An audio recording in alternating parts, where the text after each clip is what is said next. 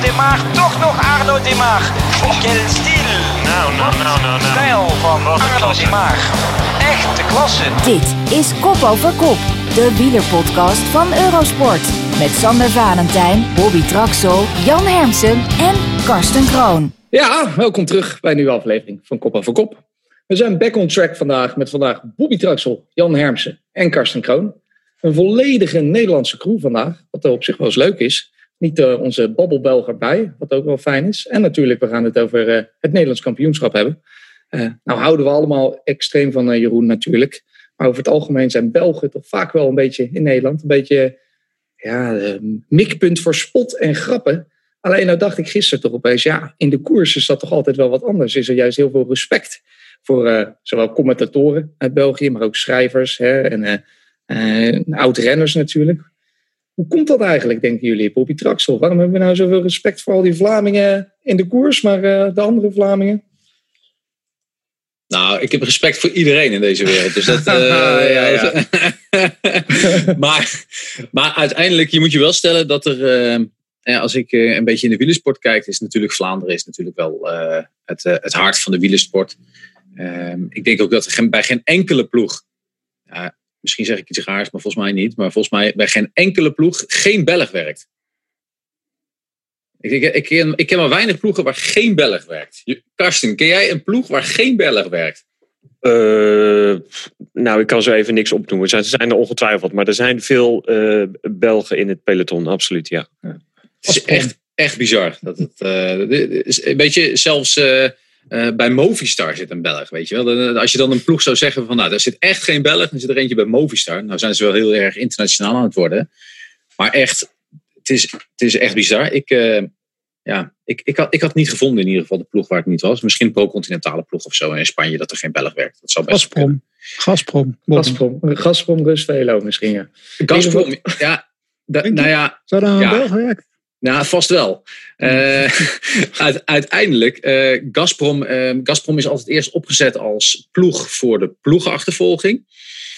maar toen ze op de weg gingen rijden, was bijvoorbeeld Egel van Kessel de man die daar die ploeg op straat heeft gezet. En dus ook het hele logistieke gedeelte heeft, heeft verzorgd. Dus ik denk bijna dat er bij Gazprom ook wel een Belg bij zit. Dus, ja. Maar ja, nee, maar respect, ja, respect moeten we allemaal hebben. Maar ja, in België leeft de koers gewoon voor iedereen, voor een jeugdrenner tot, uh, tot een grote beroepsrenner. Maar ook als je gewoon bij een ploeg werkt, ben je heel erg belangrijk.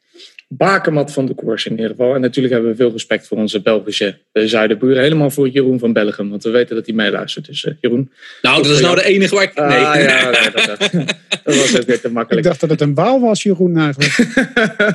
dat een Belgium. uh, jongens, we hebben weer een geweldige show vandaag. Wel een volle, volle show, dus laten we snel beginnen. We beginnen met wat nieuws. Nou, dan gaan we terugblikken even kort op de ronde van Wallonië. Die echt uh, letterlijk nou, nog een uh, 10, 15 minuten geleden is afgelopen. En we kijken vooruit naar het NK, dus met allemaal Nederlanders. En loeren ook alvast een beetje richting het EK, dat uh, volgende week gehouden wordt.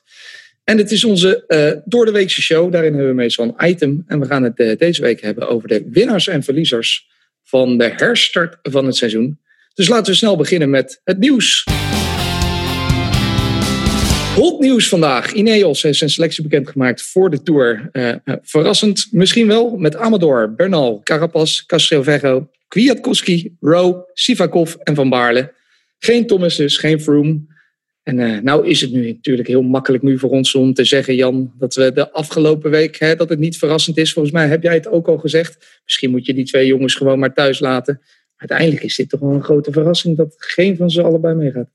Ja, dat kan, je, dat kan je dus zeggen. En dat zeg ik dus ook. Want het is eigenlijk geen verrassing. Ook als je Vroom de afgelopen week ziet rijden. Als je hem in uh, Occitanie ziet rijden. In de lijn ziet rijden. Nee, ja, dat is, dan is het geen verrassing. Uh, uh, Thomas vind ik wel een verrassing. En die reageert er dan echt wel heel laconiek op. Ah, kan ik eindelijk eens een keer naar de kapper en wat een beetje chillen. Dat vind ik wel mooi. Uh, maar het is wel een. Uh, ja, ze kiezen duidelijk voor uh, de, de, de Spaanse tak. wel met Luke Rowe erbij nog, inderdaad. Maar um, ze kiezen wel bij die jongens die vorm hebben, inderdaad. Castroviejo is natuurlijk goed. En als je echt een knecht wil hebben, als je moet kiezen tussen Castroviejo of Vroom, dan, dan weet je het wel. En Kwiatkowski is natuurlijk ook iemand die uh, het liefst ja knikt in plaats van nee schudt. En ik denk dat Vroom en uh, Thomas gewoon wat makkelijker uh, eh, wat moeilijker in de wagen te houden zijn als ze gaandeweg de Tour misschien toch goede benen blijken te hebben. Ja. Dus het is een hele goede keuze. Het is een hele dappere keuze voornamelijk van de ploegleiding. Want eh, hou ze maar eens binnen. En probeer ze maar eens rustig te houden. Probeer voornamelijk mevrouw Vroom maar rustig te houden. Maar voorlopig, eh, ja jongens, die jongens weten toch ook wel dat dit, eh, dat dit eigenlijk gewoon, eh, dat, dit zagen ze wel aankomen hoor. Ja, eh, wat mij dan vooral ook wel verraste, Karsten, is dat uh, Carapaz naar eh, meegaat. Omdat ik dacht dat hij de Giro zou rijden. Eh, ja, dat is, dat is eh, zeker verrassend. Ehm, maar het is wel, als je erover na gaat denken, is het gewoon helemaal geen, eh, geen gekke keuze. Maar het is net zoals Jan het zegt, het is zeker, zeker dapper van de, van de ploegleiding. Eh, en zo kennen we team uh, Ineos ook wel, dat ze, dat ze toch ook wel dit soort beslissingen durven te maken. Ehm, en Carapaz, ja, dat is ook gewoon. Je moet wel even, even, wat, wat serieus goede klimmers erbij hebben, natuurlijk. Hè? Die, die zijn natuurlijk wel nodig. Ehm, en het is op zich wel een beetje gek dat Carapaz erop stond voor de, voor de, voor de Giro. En dit geeft toch ook wel weer aan dat ze, uh, wat ze uh, eigenlijk de enige koers die telt bij die ploeg, dat is de Tour. Um, dus uh, wat dat betreft hebben ze, is het logisch dat ze Carapaz bij de Giro hebben weggeplukt. Um, en ik hoorde nog een interview van Luke Rowe, die zei van ja, maar we gaan nu bij de ploegen, we vinden ook de Giro en de Vuelta vinden we ook belangrijk. Dus die gaan we ook proberen te winnen met Thomas en, en Froome. Maar dat, zo zit het natuurlijk niet. Hè? zo zit het niet. Nee. Dat is plan B natuurlijk ook nog hè, met Carapaz. Als Bernal de rug van Bernal toch, of, toch niet goed genoeg is, kan Carapaz ook nog voor het eindklassement gaan. Ja, of Sivakov. Het zal wel een beetje vroeg zijn voor hem hoor. Maar die reed toch echt wel goed uh, in uh, Dauphiné. Ja. Uh, Bobby, het is wat uh, Karsten al een beetje zei. Ze weten het heel mooi uh, te verkopen bij Ineos. Van nou, dan krijgt de Thomas een kans om de Giro te gaan winnen naast de Tour. En Froome kan eindelijk een beetje toewerken naar de Vuelta. Maar uh, ja, uh, zijn dit mooie marketingpraatjes? Of uh, worden deze rondes nu extra interessant en kunnen ze daar echt gaan schitteren? Nee, ze gaan, ze gaan ervoor. Ik, volgens mij gaan ze er gewoon vanuit dat ze de Tour gaan verliezen. Ik denk dat ze nu gewoon. ten eerste, ik denk dat ze met de beste ploeg die ze op dit moment hebben naar de, naar de Tour gaan. Dus dat zijn de beste renners die nu goed zijn. De rest is gewoon niet goed genoeg om in de ploeg te komen. Dat is één. Maar dat ze dan gaan zeggen van ja, die andere twee wedstrijden zijn ook belangrijk. Dan proberen ze de Tour wat minder belangrijk van te maken. En, uh, en, en al een beetje zo van oei, die, uh, die Jumbo-Visma is wel heel sterk. En Roglic is misschien wel niet te verslaan. Uh, dus we maken die, andere twee, die twee andere wedstrijden veel belangrijker. Want het is wat, wat Karsten zegt. Er doet maar één wedstrijd voor die ploeg. En dat is de Tour de France. De rest maakt ze echt helemaal niks uit. Dus ja, ze hebben hun, ja, hun training niet goed gedaan de laatste tijd. Dat kunnen we wel stellen als Vroom zich echt goed had gevoeld natuurlijk, dan had hij nog ervoor kunnen kiezen om uh, een Masnadaatje te doen. Hè? Om een tussentijdse transfer te doen. Dat wilde hij natuurlijk in het begin van het seizoen doen. Kan dus nog, hè? Ja, het kan nog, maar, ja, dus hij, weet, hij weet natuurlijk zelf Pas al, op, hè? Hij weet zelf al dat hij niet goed genoeg is, denk ik wel. Nee, dat, dat, zal hij toch ongetwijfeld ook wel weten nu, toch? Uh, het, ja, het, het, kan nog een spannend weekje worden, inderdaad. Ja, zal Israël dat doen? Nee.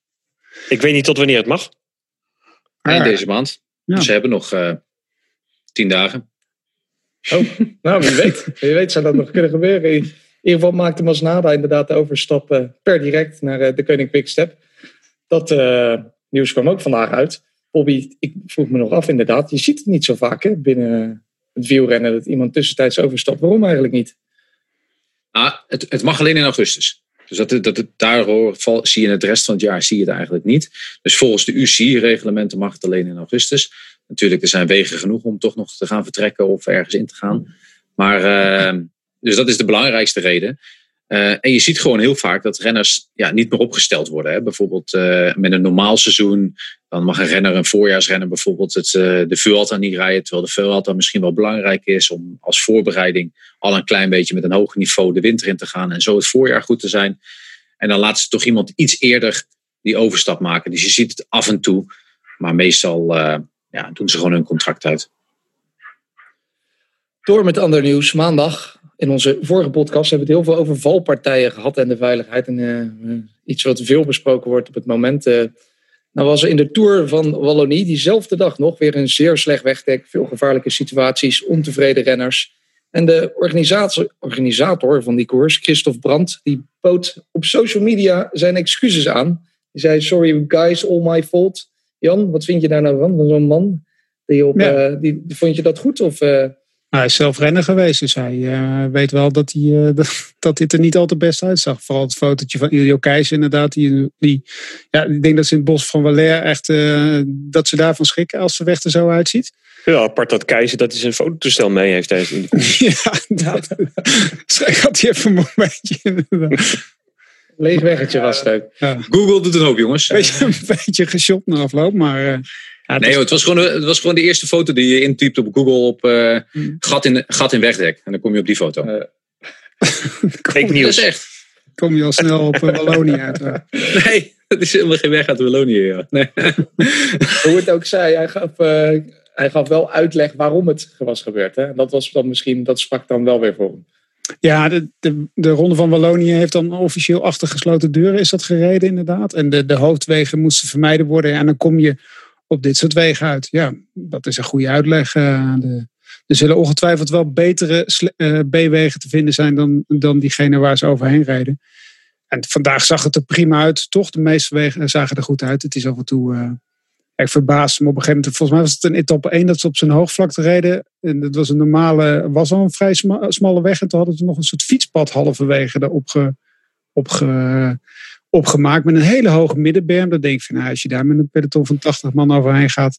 Dan zijn het niet zozeer de, de, de gaten in de weg. Maar ook de, verkeersobstakels die gevaarlijk zijn.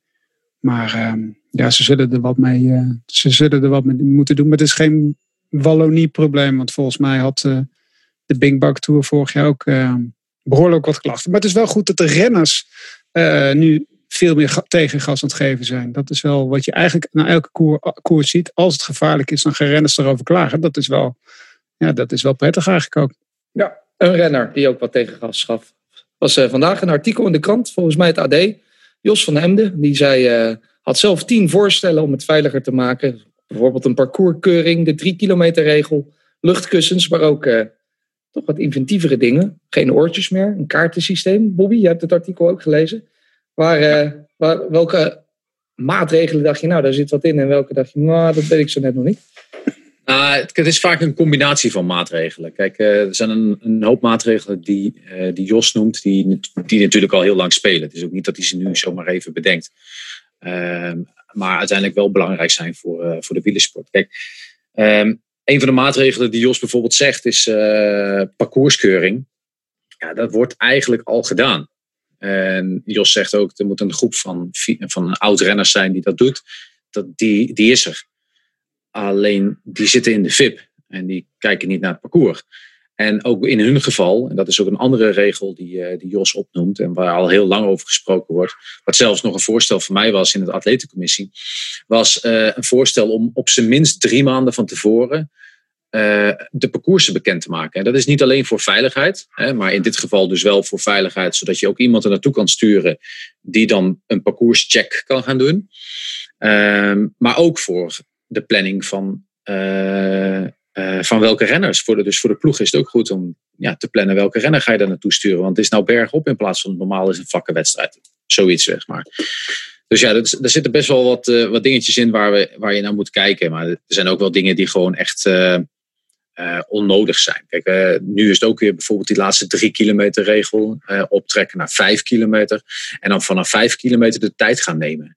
Ja, dan ga je straks een massasprint krijgen met 30 man. Dat, zo werkt het ook niet. Dat, dat is gewoon geen, dat is niet wielersport waar je naar wil kijken. De, de beste renner die het snelst aan meet is en over drie weken lang de beste is, ja, die wint de Tour de France. En niet de renner die elke keer vijf kilometer voor de finish erbij zat en dan het eventueel laat lopen. Zo werkt het gewoon niet. Eh, en dat zouden we ook niet moeten willen als, eh, als fans. Hoe gaan ze dat in de klassiekers doen? Hè? Want eh, iedereen kent de beelden dat je met 150 man eh, eh, richting de Paterberg gaat inderdaad. En iedereen wil daar natuurlijk van voren zitten. Dat is misschien Het ook is niet wel vaak hoor dat je met 150 man aan de Nee, Paterberg gaat. Hoor. Nee, maar ja, iedereen, wil daar, iedereen wil daar van voren zitten, toch? Dat, zou het, dat zou het zijn. Dat ze dan inderdaad dat die, die renners die gaan naar het parcours verkennen en zeggen: En ja. Patersberg, veel te gevaarlijk. Dat doen we niet. gevaarlijk, ja. Armond op, ligt er slecht bij. Jeetje man. Carrefour de Larbre. Hier ligt een hele mooie asfaltweg, die nemen we. Dan Ja. hoor ik ze nooit. Hè? Ik bedoel, dan is het. eh, ja, het is ook, ja, maar dat is ook een beetje raar. Want die- misschien denkt de organisator ook van. eh, jongens, eh, een maand later hoor je ze er niet meer over. Ja, maar ik vond het wel interessant wat jij net zei, Jan, eigenlijk. Bij, bij, de, bij de introductie van deze. En, en Sander zei het trouwens ook bij de introductie van dit uh, stukje waar we nou over praten. Was. We horen de renners nu. En dat vinden we wel interessant. De, renners hebben altijd al geklaagd over veiligheid.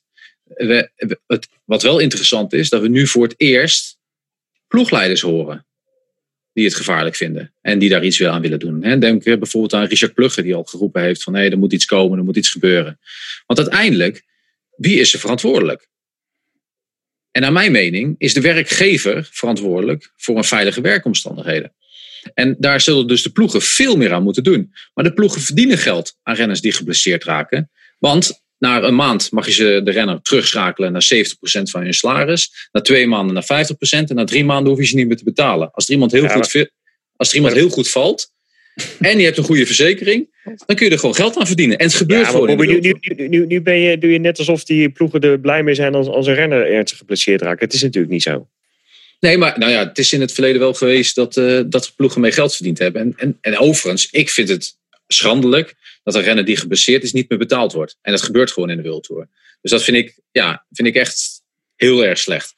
Um, maar dat de ploegen er nooit naar hebben gekeken. Ze hebben er, ze hebben er nooit niks aan gedaan. Hebben ze ooit tegen jou gezegd, Karsten, uh, dit, vandaag is het echt te lastig of uh, te gevaarlijk. Te lastig hadden ze misschien wel eens gedaan. Maar te gevaarlijk. Heel vaak. We gaan niet. Ja, nee, maar, vandaag te lastig voor jou.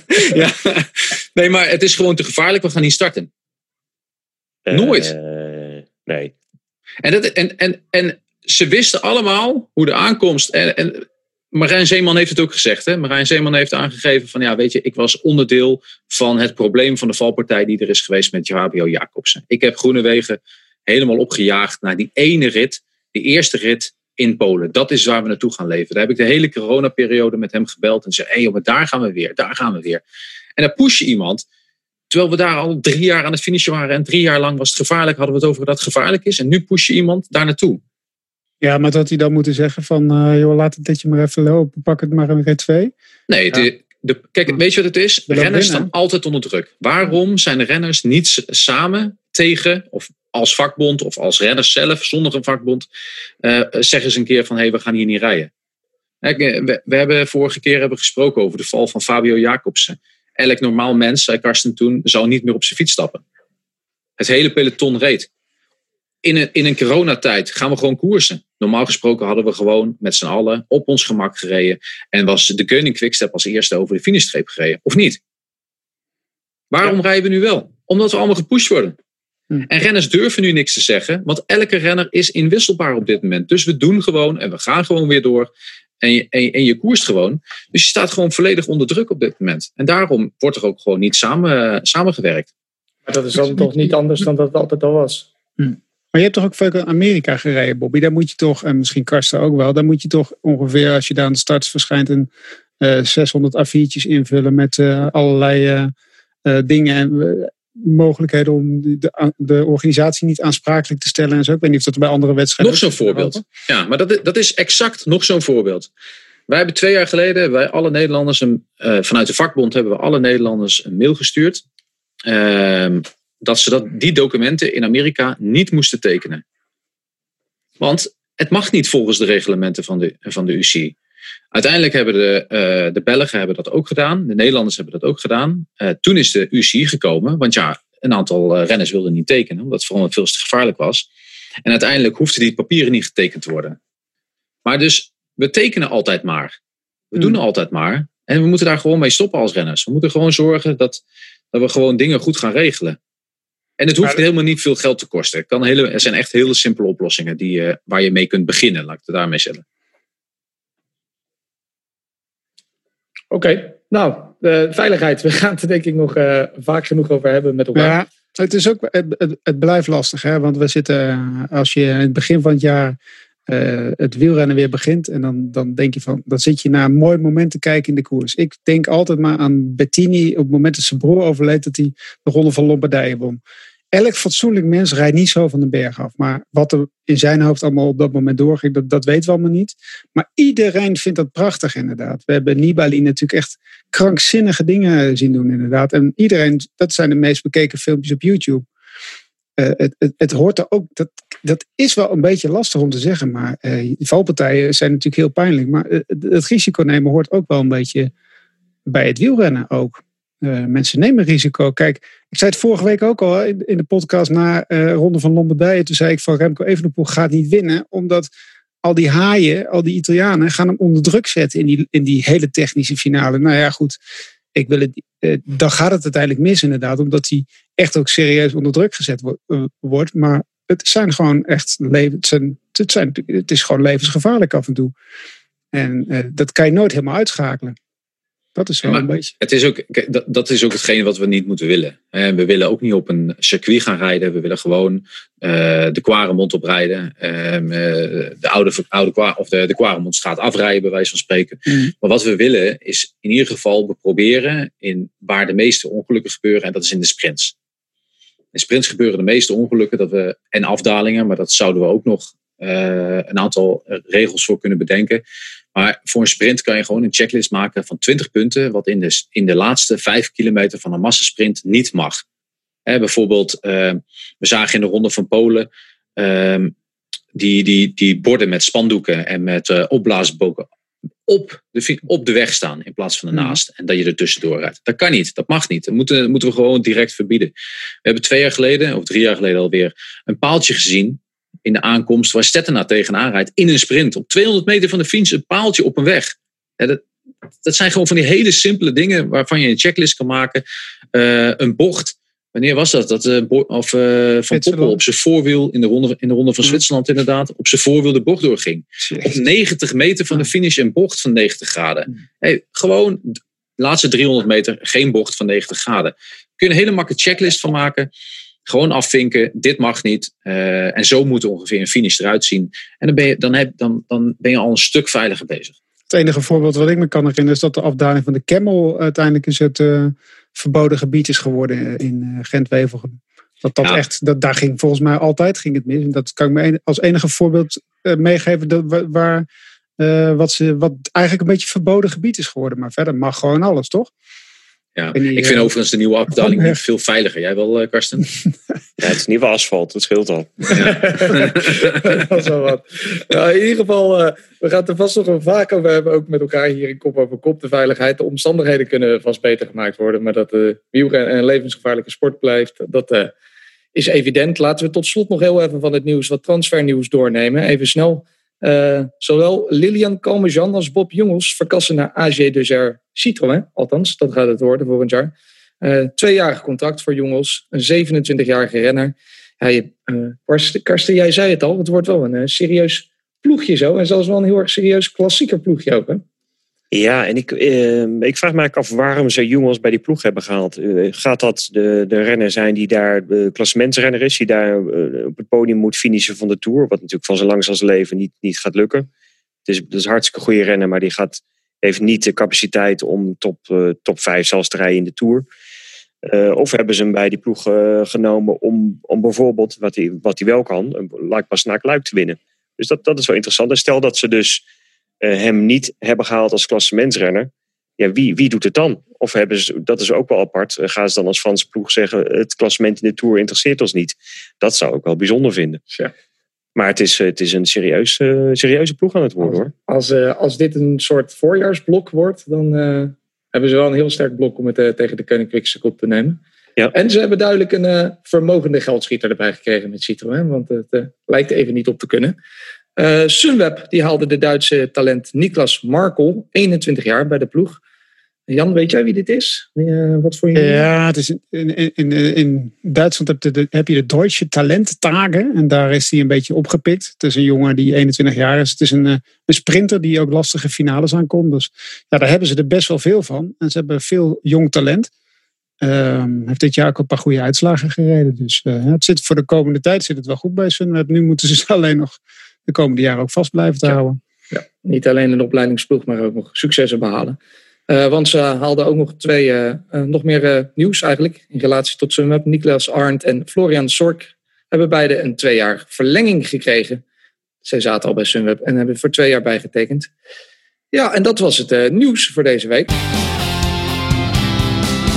Kunnen wij gaan nabeschouwen de ronde van Wallonië is echt net afgelopen. Ik uh, zat zelf trouwens te kijken op de Eurosport Player. En ik denk niet dat veel mensen dit weten. Maar je kan dus op de player tegenwoordig terugkijken met een ononderbroken feed. Dus dan heb je geen reclames tussendoor. Uh, ook heel leuk, want dan zie je ook bijvoorbeeld vlak na de finish hele mooie beelden die je anders misschien niet te zien krijgt als we naar een commercial break gaan. Uh, en mooie extra toevoeging van de Eurosport Player. Karsten, jij hebt deze hele koers voor ons verslagen, Sander, samen met Sander. Uh, zich een redelijk spannende ontknoping toegezien. De ontknoping, zeg maar, de laatste 10 kilometer was, was bijzonder spannend. Dus uh, voor, voor de rest vond ik de laatste rit niet zo, zo bijster interessant. Maar uh, ja, echt, echt een hele bijzondere overwinning gezien wat mij betreft van Arnaud de Maar. Je zou denken, ja, Ronde van Wallonië, uh, wat stelt het voor?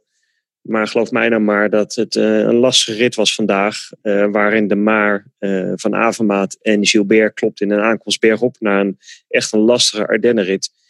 Ja, ik wist gewoon niet wat ik zag. En um, toch, ik zou zeggen, want hij staat er niet op voor de, voor de Tour de France bij Groep FDG. Maar die vorm die hij nu heeft, heeft Milaan-Turijn gewonnen. vorige week, hij wint nu de Ronde van Wallonië in twee etappes. het is niet alleen Um, dat hij zelf goed rijdt, maar het is ook gewoon, uh, hij is zo goed omringd. Um, echt, echt Connevallen vast bij zich, eh, Guarnieri, Sinkeldam, grote sterke mannen die zich 100% voor hem wegcijferen. Het is echt een geoliede machine. Um, en het is, het is echt knap hoe ze, hoe ze dat deden. Dat, dat ze echt voor hem vechten waren iedere keer. Hij begon vooraan bij alle klimmetjes. Dan liet hij zich, uh, dan reden ze gewoon zijn eigen tempo. Die mannen bleven bij hem en daarna reed hem weer naar voren toe. Uh, en uiteindelijk wint hij, wint hij die sprint, sprint bergop tegen, tegen Gilbert. Hij sprint uh, van Avermaat uit het wiel. Nou, ik vond het echt, echt mooi om te zien. En je zag ook dat hij zelf echt een beetje van zijn melk was. Dat hij ook bijna niet, niet wist wat er gebeurde. Dus ik ben benieuwd wat ze, wat ze gaan doen bij, bij Groupama. Of ze veranderingen aan gaan brengen in die tourselectie. Of dat ze alles zo houden zoals het is. Nou, dat, dat gaan ze niet doen, toch? Nee, want ze, hebben, ze werken natuurlijk met twee ploegen. Hè? Dus ze hebben de, de Pinot-ploeg en de, en de, en de, de Maar-ploeg. Ja. ja de, Maar heeft ook helemaal...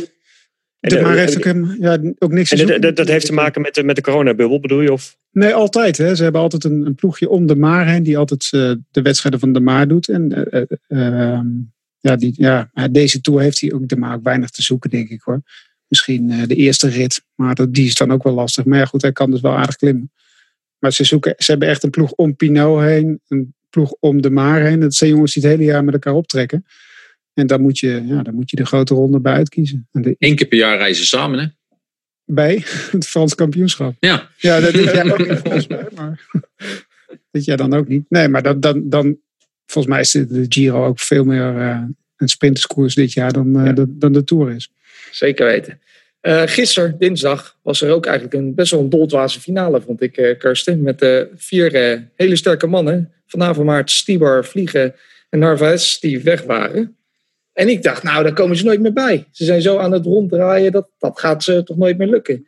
Maar is dat dan echt typische kracht van het peloton? Of was het toch een beetje, zaten ze te veel te pokeren met z'n vieren daarvoor aan? Nou, als je gewoon naar het parcours keek, dan was het uh, wel duidelijk dat het een dubbeltje op zijn kant zou worden. Er was nog één klimmetje, 9 kilometer voor de meet, maar een klimmetje van uh, dik een kilometer.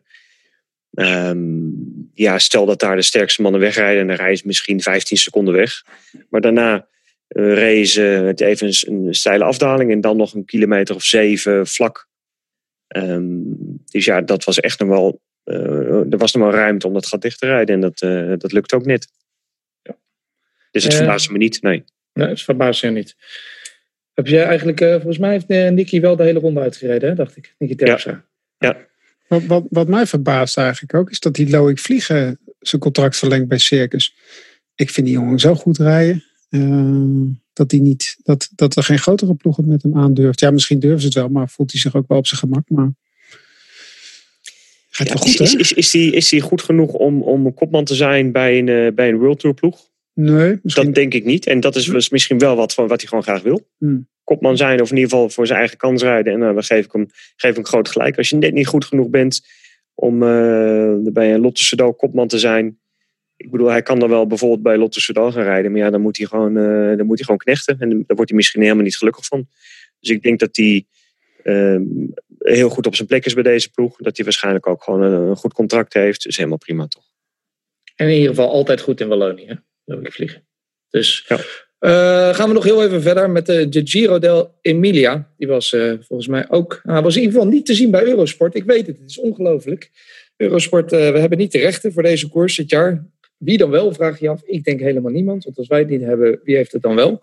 Dus we hebben het niet echt kunnen zien. Maar één ding wat er wel gebeurde, is dat er een 24-jarige Rus van Astana, Vlaasov, die won, de, die won deze koers.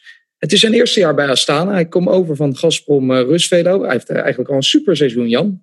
Uh, voordat de Rona kwam, heeft hij al de Tour de la Provence een etappe gewonnen. Hij won de Mont Ventoux Challenge, het derde in het algemeen klassement in Occitanie, achter Bernal en Sivakov. En nu dus weer winst in Emilia en derde ook in Lombardije afgelopen weekend.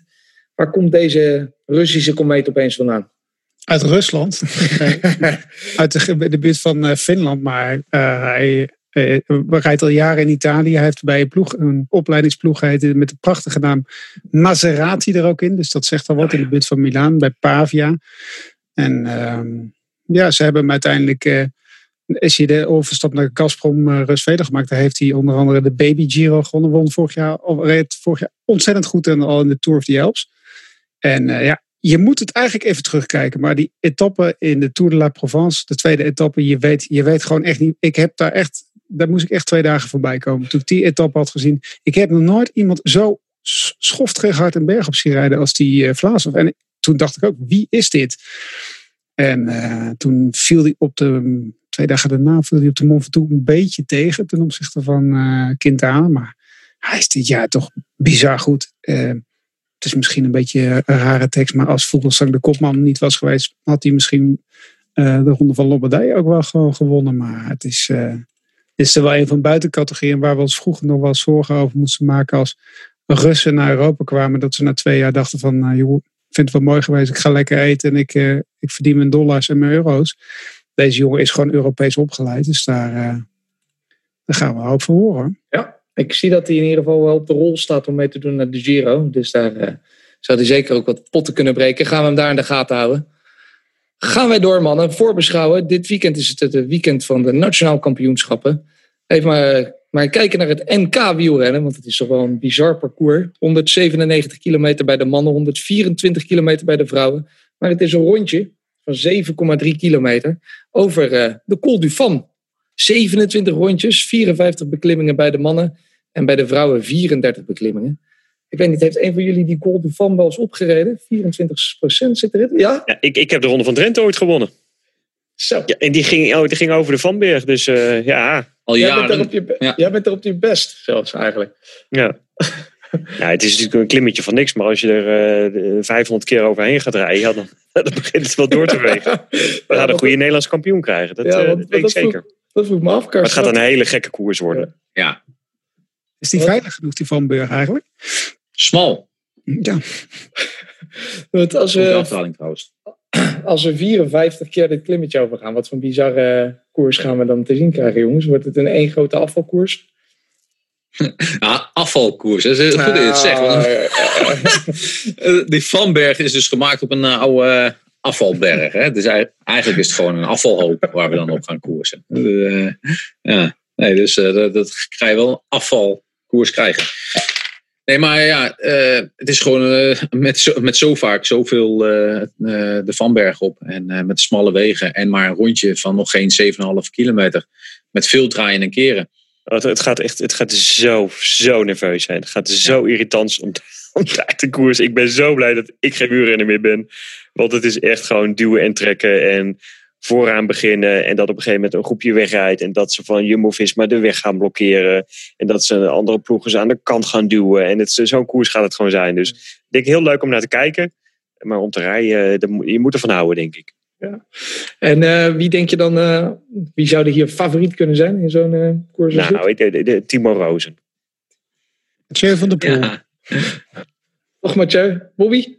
Nee, maar ja, dat zijn, dat zijn uh, inderdaad een beetje de namen. Uh, normaal zou ik zeggen gewoon Terpstra. Want ja, uh, die, die had hier natuurlijk met zijn bravoer, zoals Karsten er ook zegt, gewoon kunnen gaan winnen. Maar ja, dat zal hem voor nu niet zijn. Je hoeft niet een echte klimmer te zijn in ieder geval met 54 nee. keer de afvalberg. Nee. Oké. Okay. Um, ik vroeg me nog wel af, Bobby en Karsten, jullie hebben natuurlijk NK's gereden. Hoe zit dat nou eigenlijk met dat teamverband tijdens zo'n NK? Want je bent wel met verschillende teams, maar werk je nou echt samen? Of is het toch allemaal, wil iedereen niet stiekem zelf Nederlands kampioen worden? Ja, nou ja, ik, ik heb natuurlijk heel vaak het NK gereden met, uh, met Rabobank. En er waren er dan twaalf uh, man die dachten dat ze konden winnen. En die ook daadwerkelijk konden winnen. Dat waren altijd wel ingewikkelde vergaderingen. de dag voordien, ja. Ja. Dus, uh, ja, wordt, er, ja, dat... wordt, er, iemand aangewezen dan? Of is dat een beetje... Ja, er werd, er werd ook wel altijd wel afgesproken van de winnaar moest dan zoveel betalen aan de rest. En... En er waren er mannen ja, die gewoon die miljoen euro per jaar verdienden, die vonden dat niet zo'n probleem. En dan had je gewoon mannen die uh, voor minimum salaris uh, reden, die dat dan gewoon niet, niet, uh, überhaupt niet konden betalen. Hm. En er waren altijd zo, zulke discussies daarover dat dan werd gezegd van ja, oké, maar dan kan je het nu niet betalen, maar dan, je bent een Nederlands kampioen, dus dan ga je, krijg je een beter contract, dus dan kan je. Maar, zijn er wel eens renners, er renners kampioen geworden die het uiteindelijk niet konden betalen? Nou, en, uiteindelijk, uiteindelijk waren het toch altijd wel echt wel de goede renners. Ja. Wel, ja. Okay. Bobby, jij wel uh, ook zulke... Want Karsten kijkt er een beetje moeilijk bij. Jij ook naar ervaringen met de NK's van vroeger? Nee, maar dat is gewoon hoe Karsten het uitlegt. Kijk, uiteindelijk in de reglementen staat dat je als ploeg niet samen mag werken. Dat is al het vreemde. Dus je mag als ploeg niet samenwerken. Dan mag de ploegleider wel voor iedereen... Dat wist ik helemaal niet. Ja, dat staat in het reglement. Het is een individuele wedstrijd. Je mag niet samenwerken eigenlijk. Maar ja, daar wordt natuurlijk nooit naar gekeken. Dat is een stomme regel waar je er gewoon uit kan halen. Maar dan, dan was ik, ik ja, dus vooral bij Rabobank was dat natuurlijk een hele goede tactiek. Dan werd er besproken van ja, wie denkt dat er kan winnen en wie heeft, uh, hebben, hoeveel hebben we ervoor over? En dan was uh, bijvoorbeeld Michael Bogert die gelijk uh, 25 of 35.000 euro roept. Nou, dan werden er al een paar die zaten al zo van, nou, nou ik, ga ik maar niks roepen. Dus zo ontstond er gewoon één kopman of twee of drie, weet je. Ja. En ik heb zelfs, een, ik heb zelfs en, en, en Karsten heeft er ook gereden. Ik denk dat, wij, wij reden nog met elkaar in de ploeg, Karsten, in Nijmegen. En dan was er een, was er een teammeeting. En dan, nou, dan komen wij dan met. Uh, wij waren met. Uh, wat het? Het zal 14, 15, 16, misschien wel 20 Nederlandse renners zijn geweest. Um, en dan hadden we er nog uh, amateurs die ook nog mee mochten rijden. Dus als je dan ja. ouder was dan 23, mocht je ook nog bij de beroepsrenners rijden. Dus hadden we er ook nog twee van, van de opleidingsploeg dan zeg maar. En er was een hele meeting geweest hoe we het gingen doen. En toen was start en toen reed er een kopgroep weg. En hadden de avond ervoor, hadden er vijf jongens van Rabobank toch nog eventjes bij elkaar gaan zitten. Zo van, dat gaan we zo niet doen jongens. We gaan gewoon vanuit start gaan we wegrijden. Maar uiteindelijk won, uh, volgens mij was het... Uh, van Dijk hè? Ja, nee, nee, nee, nee. Nee, oh, Jan Skoerts. Oh, oké. Okay. Maar Van Dijk won ook in Nijmegen toch? Nee, Kemna denk ik. Kemna. Kemna en Koerts die daar uh, kampioen zijn geworden. Maar weet je, dus dat is, het zijn zulke vage wedstrijden. En uh, het gaat inderdaad vaak om geld. En ik heb dat wel eens de discussie gebracht toen de tijd als jonkie niet bij Rabobank, maar later wel bij bijvoorbeeld vakantielei.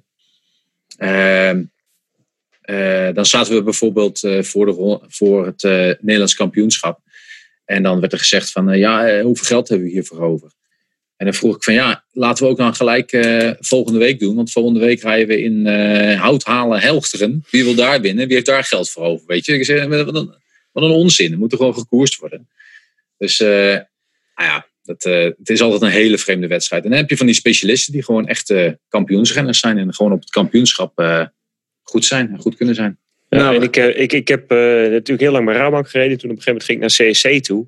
En toen kwam ik er dus achter dat ik dus alles zelf moest organiseren.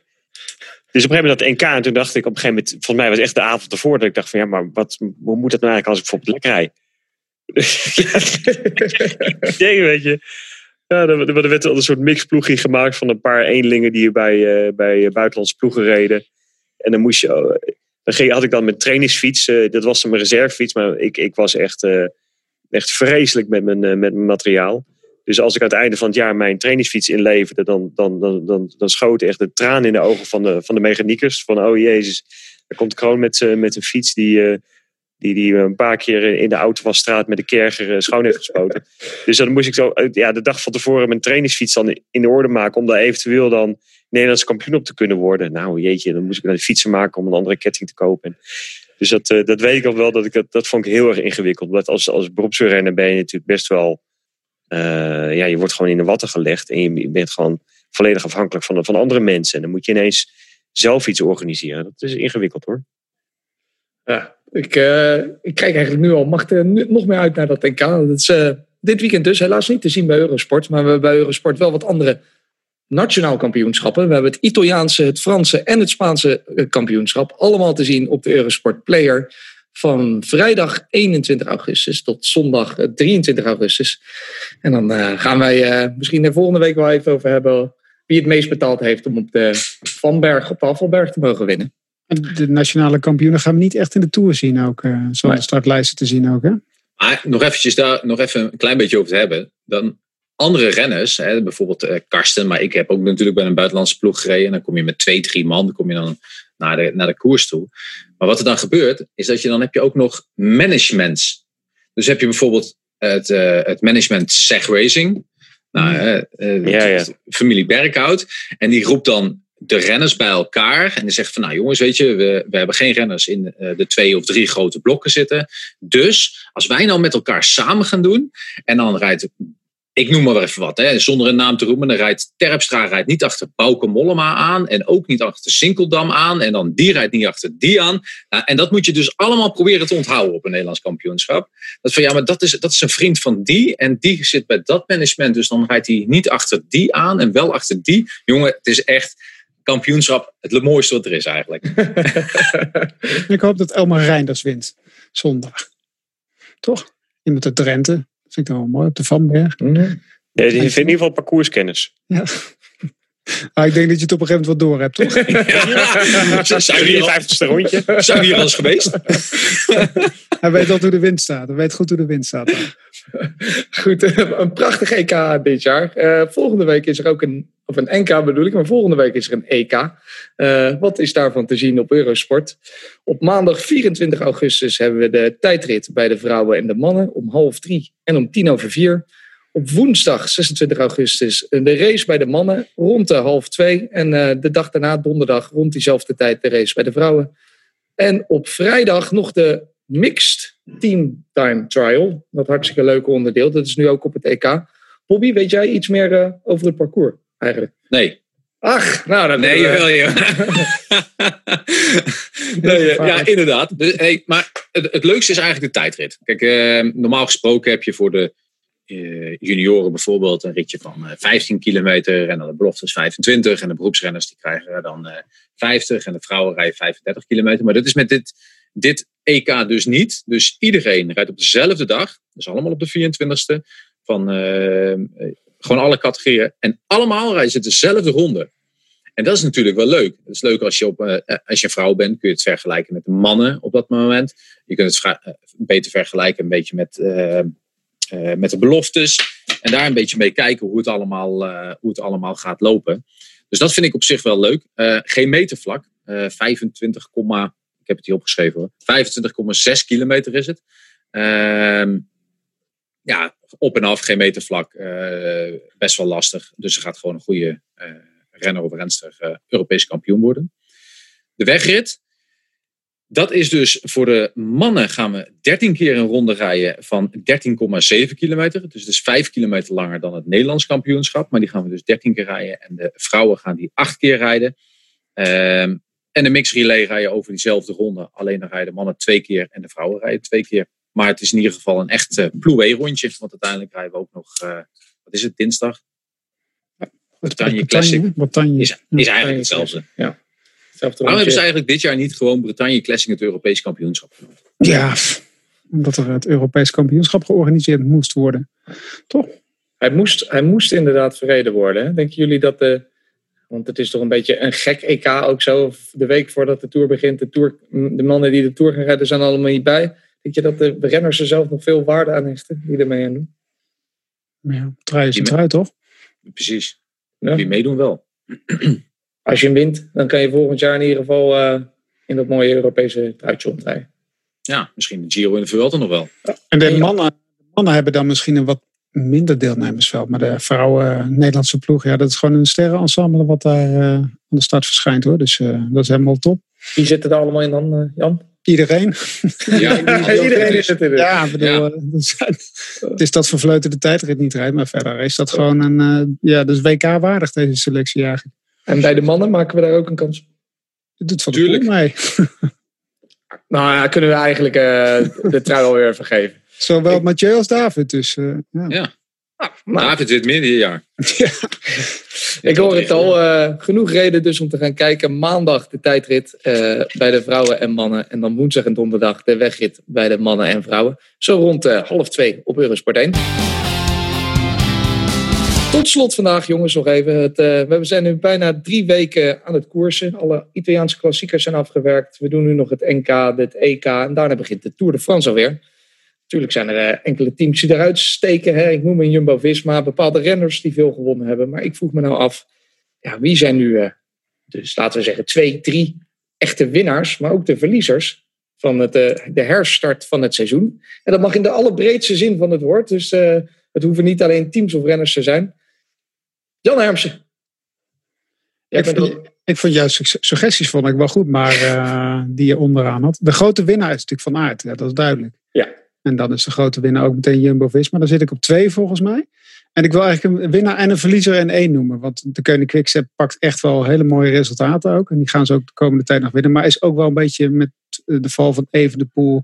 De, de vreselijke val van Jacobs en nu ook nog Catanio... die echt langs uitgeschakeld ook wel echt wel een beetje de verliezer van het seizoen. Dus uh, die drie in één. En uh, mag, heb ik er dan nog één? Nou, als je wil, ja, jij wel. Ja, je, ja. Hebt altijd, je hebt altijd een bonus. Dan Astana als blok, hè. die zijn ook wel grote winnaars. En de rest is eigenlijk alleen maar verliezers. Tot nu toe. nou, is het niet eerlijk verdeeld in de wielerwereld op het moment, Bobby? Of heb jij nog uh, wat andere namen? Nou, ik had op, op, op nummer 1 had ik gewoon de wielerfan en de wielersport in het algemeen. Want we hebben toch fantastisch mooie koers gezien. Nadat we eindelijk zijn gaan koersen, heb ik geen saaie wedstrijd gezien. Ik weet niet of jullie mij daar eentje kunnen aanwijzen die er wel is geweest. Maar als we zelfs zo genieten zoals afgelopen dagen van de ronde van Wallonië. Die normaal uh, eerst in de Tour de France zou vallen natuurlijk. Het, eerste, het laatste weekend van de Tour de France altijd begint. Ja, dan, dan mogen we stellen dat we in ieder geval... Uh, nou, dat, dat de wielersport uh, fantastisch is, is opgestart. Dus de grootste winnaar is. En dan ben ik het met Jan eens. het wedstrijdje Jumbo-Visma-Ineos is op dit moment gewonnen door, door Jumbo-Visma. En het wedstrijdje Wout van Aert en Mathieu van der Poel gewonnen door Wout van Aert. Grote verliezer. Um, ja, dat is eigenlijk één woord. Maar dat is toch wel dat we veiligheid. Veiligheid met daaraan gekoppeld de internationale rennersvakbond CPA. En natuurlijk de UC die daar uh, zeer afhoudend uh, houdt. Dus dat zijn wel de, de verliezers. Ja, en um, als ik dan over die veiligheid nog één vraag mag stellen. We hebben het er toch veel over gehad. Um, toch zie je wel veel dingen die er nu zijn. Hè, die, binnen die veiligheid is wel vaak heeft te maken met het parcours. Of dingen die gebeuren op het parcours. Zoals een, een vrouw die met de auto erop rijdt. Terwijl we het van tevoren heel veel hadden over die nervositeit. Die er in het peloton heerst.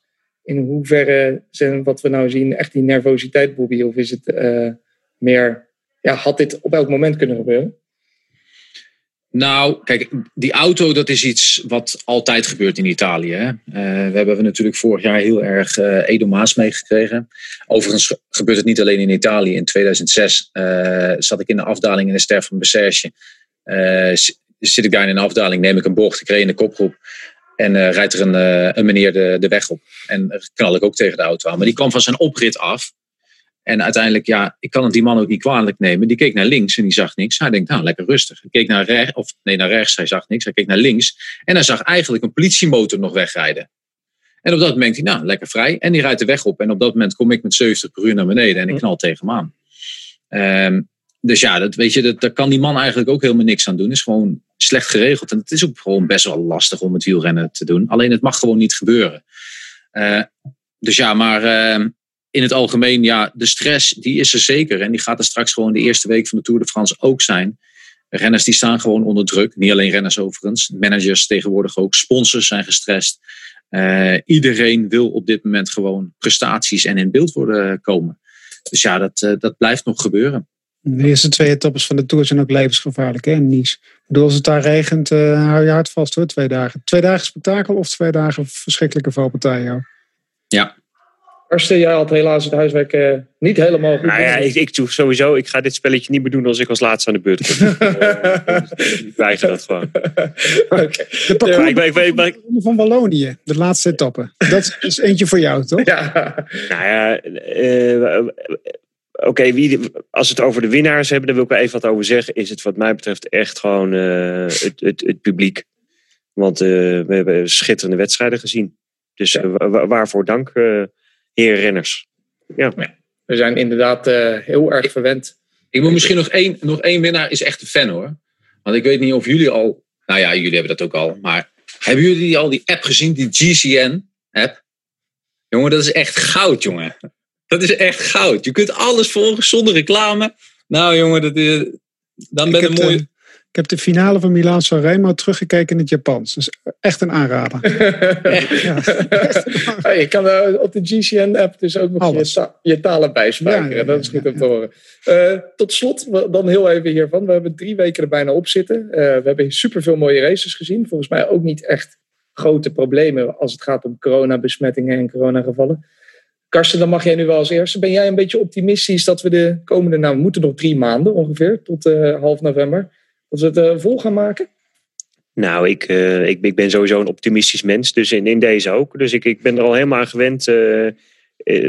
voordat het ging beginnen, zag ik die kalender en toen dacht ik van, nee, ik kom er geen voorstelling bij maken hoe dat allemaal zou gaan. En nu, nu zijn we een paar weken onderweg en ik, ik vind het fantastisch en dan laat het maar lekker zo, zo, zo doorrollen. Ja hoor andere heren optimistisch, met open blik naar de toekomst? Ja, ik ben ook super optimistisch eigenlijk over dat uh, corona. Ik heb van de week zo'n coronatest gedaan. En dan hebben ze zeg maar een, uh, een, een, een wattenstaafje van 20 centimeter. Die duwen ze in je neus. En ik, om achter in je keel iets te gaan halen. Ik denk bij mezelf, kan het niet gewoon via mijn mond? Maar ja, het, mooiste bij mooiste is in ieder geval, ik ben corona-vrij. Op, op dit moment in ieder geval. Dus ik kan gewoon lepeltje, lepeltje met Jan de komende drie weken. Dus geen enkel probleem. Wij kunnen gewoon naar Frankrijk. Ja, maar heeft Jan die test gedaan? Uh, nee, maar Jan, dat zie je toch dat hij fit is, jongen. Dat, dat, dat, dat hoef je toch niet. Jan die krijgt echt. Als Jan, als Jan corona krijgt, nou, dan weet ik het niet meer. Hoor. Plus het, het, plus het beste nieuws was vandaag natuurlijk ook dat het. Uh, je kan het, uh, het vaccin krijgen, zeg maar, door um, in ijsklontjes moedermelk te eten. Dus wat dat betreft zitten we zitten, zitten Wat? ja, wat nee, maar, nou? ja, maar Jan. Je, het schijnt dat, Jan. Het schijnt dat antistoffen tegen het Heb je gedronken, Jan? Het schijnt dat de antistoffen voor het coronavirus in uh, moedermelk zitten. En dat ze nu gaan experimenteren om dat in ijsklontjes Um, oh, wow. Nou, dit vind, ik vind dit sowieso goed nieuws. Ik word over vier weken word ik, uh, word ik vader. Dus uh, over vier weken zit ik bakken. Ja, dan moet je vrouw wel dan nog het coronavirus hebben gehad. Dus ik geloof niet dat je dat wil hebben. Op oh, ze moet het eerst gehad hebben. Ja, en als het dan... Ja, ja. ja. Maar heb, heb jij dit zelf uitgevonden, Jan? Ja. ja. hele koelkast ligt vol. Uh. ik denk dat als ik in Limburg ben, dat het dan wel gesmolten is. Oh, God. Gewoon even de site kijken van de NOS stond vandaag op. Dus is het waar. Ja, ja. ja, ja. Groots, groots nieuws. Nou, uh, ik hoop, uh, wie weet, kunnen we binnenkort uh, moedermelk magnums krijgen dan. Met uh, corona. Oké, voordat dit helemaal uit de hand loopt, jongens. Misschien zo in de nazit nog even verder hierover. bedankt. Dit weekend, zoals ik zei, het Italiaans, het Spaans en het Frans kampioenschap te zien op de player. En volgende week vanaf 24 augustus dus het Europees kampioenschap op Eurosport 1.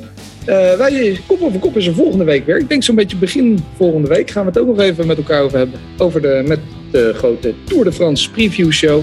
Dus uh, wil je die nou niet missen, dan zou ik zeggen abonneer je gewoon even op onze podcast. Dan weet je altijd als er een nieuwe aflevering is, komt hij vanzelf boven. En dan mis je onze grote preview show van de Tour de France ook niet. Vandaag bedankt voor het luisteren en tot snel.